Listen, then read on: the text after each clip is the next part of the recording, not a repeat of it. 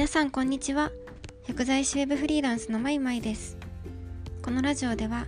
薬剤師からウェブフリーランスに転向した経緯や学んだことためになったことなどをゆるっと配信していきます。通勤のお供や作業 BGM にぜひ使ってみてくださいね。それでは第3回目は Web デザインを始めたきっかけと最初の学び方です。はいでは第3回目ということで今回は今自分が行っている Web デザインの仕事を始めたきっかけと最初にどうやって学び始めたかについてご紹介していきます。でまあそもそものきっかけは、まあ、そのやっぱり自分薬学部だったっていうのもあってほぼほぼ Web デザインというかまあ Web 全般には本当に無縁な生活を送っていました。もうほぼほぼおそらく1年半ぐらい前までは、まあ、ちょっとパソコン持ってるけど、まあ、その簡単な日記とかしか書いてないよみたいな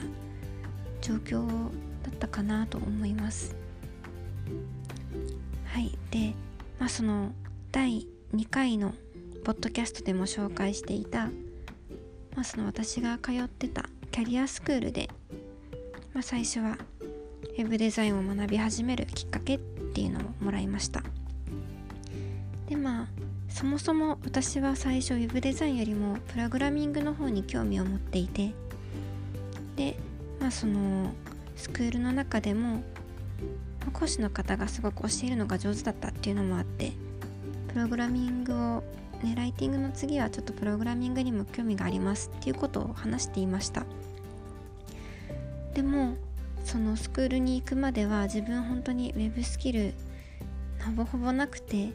でまあコーディングとかプログラミングのことも全然知らなかった状態だったので、まあ、その状態で、まあ、今からやるっていうのは正直大変だからまあ一番最初の課題として、まあ、プロゲートっていうオンラインでプログラミングを学べるツールがあるのでもうそれをもう自力で初級中級上級っていうレベルを3周してでまあ道場っていうまあさらに応用的なものですかね。それをクリア1週間でクリアできるんだったらそのウェブ制作のサイト模写に移らせてあげるからまず自分で一人でやってみてねっていう風に言われました。でそのまあ、初めてのことだったからちょっと大変だったんですけど多分1週間のうち月火水木木か金ぐらいまでに終わらせてでまあそこで終わったんで模写やらせてくださいって言って模写をやってみたんですけどでもそのプロゲートっていうツールを使ってる時は、まあ、ゲームみたいな感覚もあったしそのこれをクリアすれば次の段階に行けるんだっていうワクワクもあったので楽しくやっていたんですけれども私は模写でちょっとくじけましたね。なんかそのまあ1ヶ月の間で、まあ、どこまで自分この後できるんだろうっていうちょっと何て言うんでしょう、まあ、疑問感も生まれたりだとかそうですね。なんか多分そもそもそのウェブ制作をしている方とかエンジニアされている方とかやっぱり身近にいるので、まあ、そういう方の特徴というか性格っていうのを見てるんですけど本当にその1個バグがあってでもそれを修正するまでに本当に何時間も何時間も一つのことに対して調べ続けていたりとかすごく根気強かったりとか粘り強かったりとか全然諦めないとか。でなおかつそれでも全然イライラしないだとか。なんかもうそういう特性というかね特徴があるんじゃないのかなと思っています。で私は結構そのいろんなことやりたいみたいなその楽しいことが好きとかそういう性格でちょっとこれは向いてないんじゃないかなとその模写の時に気づきました。でもまあそこで気づけて本当に良かったなと思います。私はそうやって1週間バーってやってみてで結局は自分向いてないなって分かったので方向転換することができました。なんかその時考えたのは自分そのせっかく安定している薬剤師を一回ちょっと、その時は一回ちょっとお休みしようって思ってたくらいなんですけど一回ちょっとね区切ってまで他のことを他のお仕事をしようって思ってるのは自分はその楽しく生きていきたいからとか、まあ、自分らしく生きていきたいからとか自分のペースとか自分がその軸にしていることとか気持ちとか大事にしながら生きていきたいって思ってるのにその向いていないことをやり続けるっていうのはなんか違うんじゃないかなっていうふうに思ってでまあね講師の人とかそのせっかく頑張ったんだからちょっとやってみたらっていうふうに声をかけてくれたりしたんですけれどもやっぱりそういう面を大事にしようと思ってプログラミングはそこで一回区切りました。でもそのおかげで今現在、まあ、その基礎的な部分 HTML、CMSS だったり礎的な、まあ、大体の内容は、まあ、漠然となんですけど分かるので、まあ、そのブログ記事のワードプレス入稿の際だったりとかあとは web デザインでその、まあ、どういうデザインだったらある程度コーダーさんで動かしやすくなるんだろうっていうことを考えれるようになったんじゃないかなとその基礎的な部分を学べたんじゃないかなと思って感謝しています。でそのプログラミングのことを学ぶ中で講師の方が Adobe XD っていうツールを使って Web デザインのことも基礎部分を教えてくれていました。で私はその講座がめちゃくちゃ楽しくてそのまあいろんな方と一緒に受講したんですけどまあ、自分がその作る速さが速いっていうのもそこで分かったりあとはまあ大体のツールをその手を動かして学んでいくことがすごく楽しくてこれは絶対に続けようってその時に思いました、まあ、ただ最初にもライティングもウェブデザインもどっちもやるっていうのは自分はそのいろいろやりすぎるのは向いてないのかなと思って最初はライティングに絞ってたんですけれどもキャリアスクールを卒業して4ヶ月後ぐらいにその時に学んだ内容を見返してあとは、まあ、有名なデザイナーさん活躍されているデザイナーさんの、まあ、有料のノートスキルが書いてあるものを購入して、まあ、ある程度独学で行ってで模写サイトを何件か作成してポートフォリオを作ってでそのままそのクラウドソーシングサイトっていうオンライン上でお仕事を紹介しているサイトがあるんですけどそこで営業をかけてお仕事をゲットしました。で最初の月で、まあ3、3, 件ぐらいかなゲットできてでまあ大体確かトータルでまあいくらだったかな？30くらいとかかな？ちょっとアバウトなんですけれどもそのくらい料金をゲットできました。でまあその際にすごくその提案文だったりとか、ま、クライアントさんにお話ししていた内容が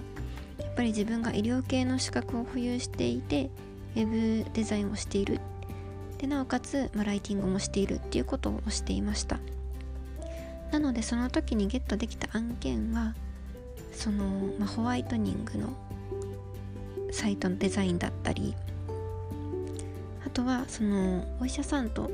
病院をマッチングさせるマッチングアプリのサイトデザインだったりちょっとまあ医療が絡んでいるものがやっぱり受かりやすかったですね。でまあしばらくそのお仕事をさせていただいていたんですけれども、まあ、その時にそのまるっと全部自分が受け終え受け終えるようになれたらもっとそのいろんなことができるんじゃないかなと思うようになりました。でもやっぱり自分まあプログラミングコーディングでつまずいた経験があるのでどうなんだろうなって思ってたんですけれどもその時にノーコードでサイト制作ができるよっていうツールスノーモンキーっていうんですけれどもスノーモンキーっていうモノコードウェブ制作ツールの勉強会が開かれていたのでそこに参加してで、まあ、模写サイトを作成して、まあ、講座内で34かな、まあ、事前課題とか回して34個作成してでその講座中にお仕事をまあその営業かけてオンライン上で営業かけたりとかオフラインのつながりだったりとかでお仕事をゲットすることができました。本当にありがたいです。でまあそういうお仕事をしていました。でまあまとめるとウェブデザインを始めたきっかけはまあそのそもそもプログラミングに興味があってでまあその時に学んでいたキャリアスクールの講師の方が付随してウェブデザインについても教えてくれたっていうことがきっかけです。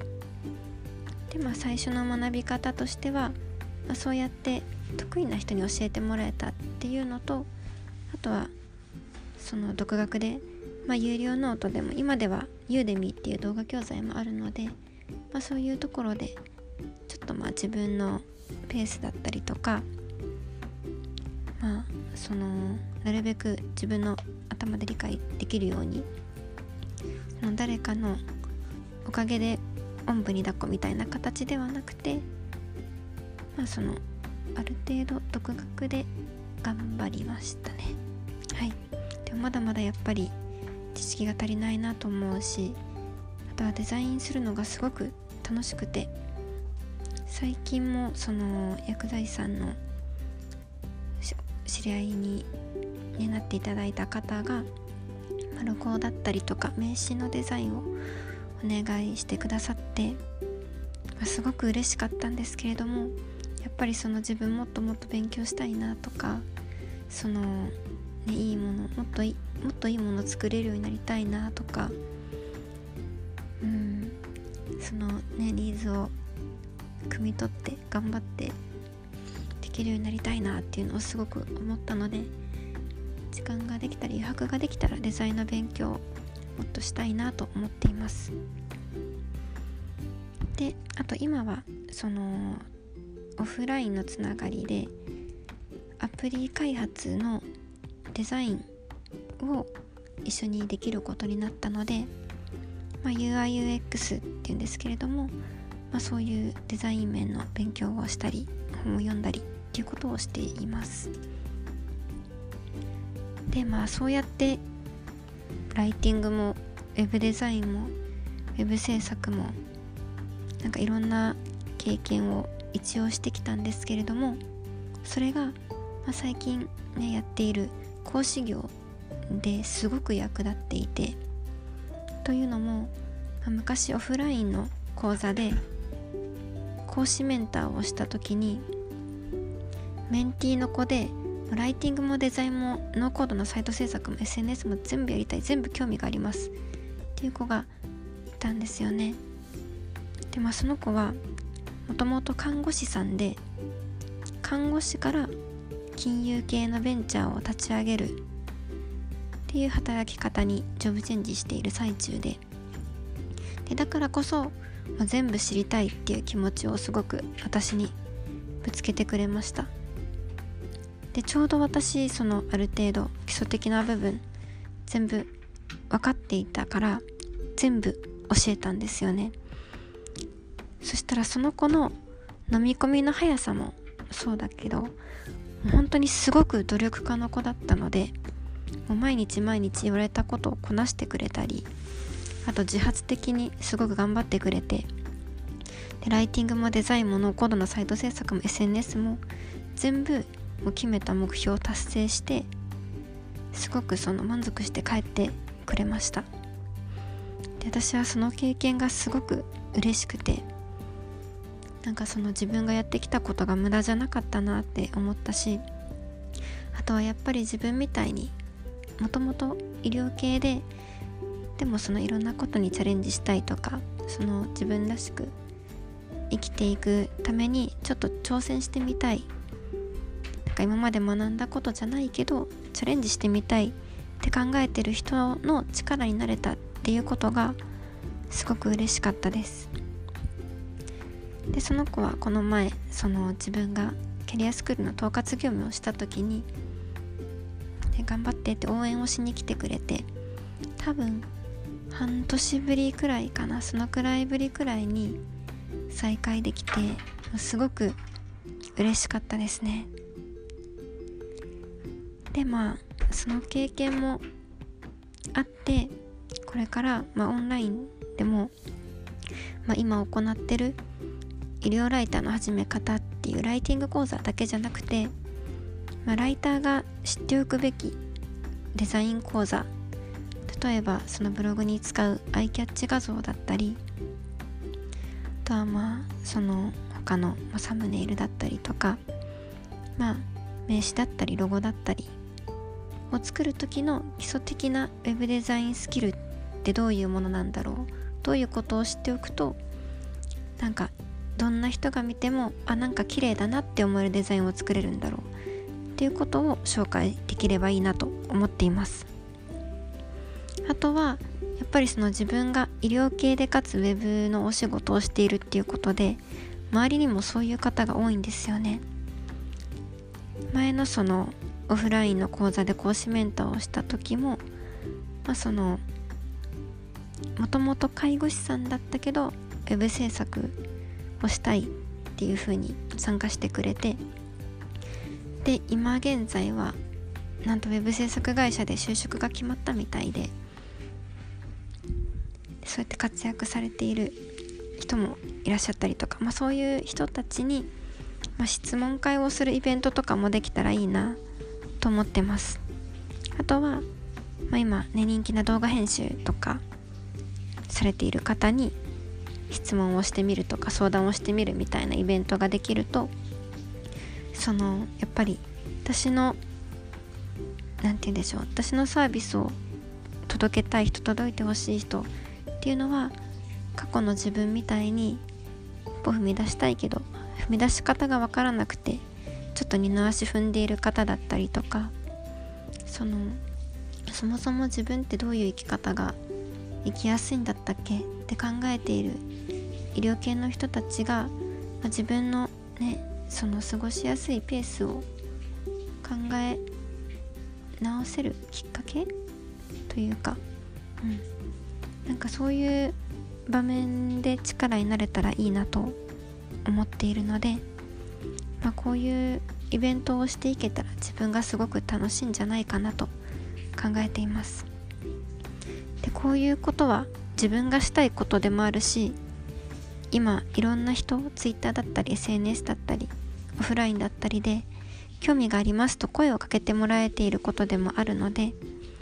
まあ、自分の軸を大事にしながら進めていけたらいいなと思っています。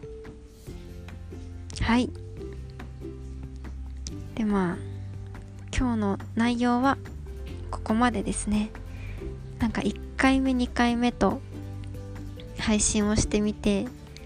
でなんかその後に改めて自分で聞いてみるとなんか自分の声がすごく弱々しくてびっくりしています。ちょっとねもっとなんか楽しそうにできたらいいなってちょっと思ってるんですけどなんか一人だけで喋るとこうなっちゃうのかなってちょっとねなんかもっと楽しくできないかなって考え中です。では今日も聞いてくれてありがとうございました。次回は今行っている講師業講師メンター業を始めたきっかけとまあ最初の入り方ですね。についてお話できたらと思います。ではありがとうございました。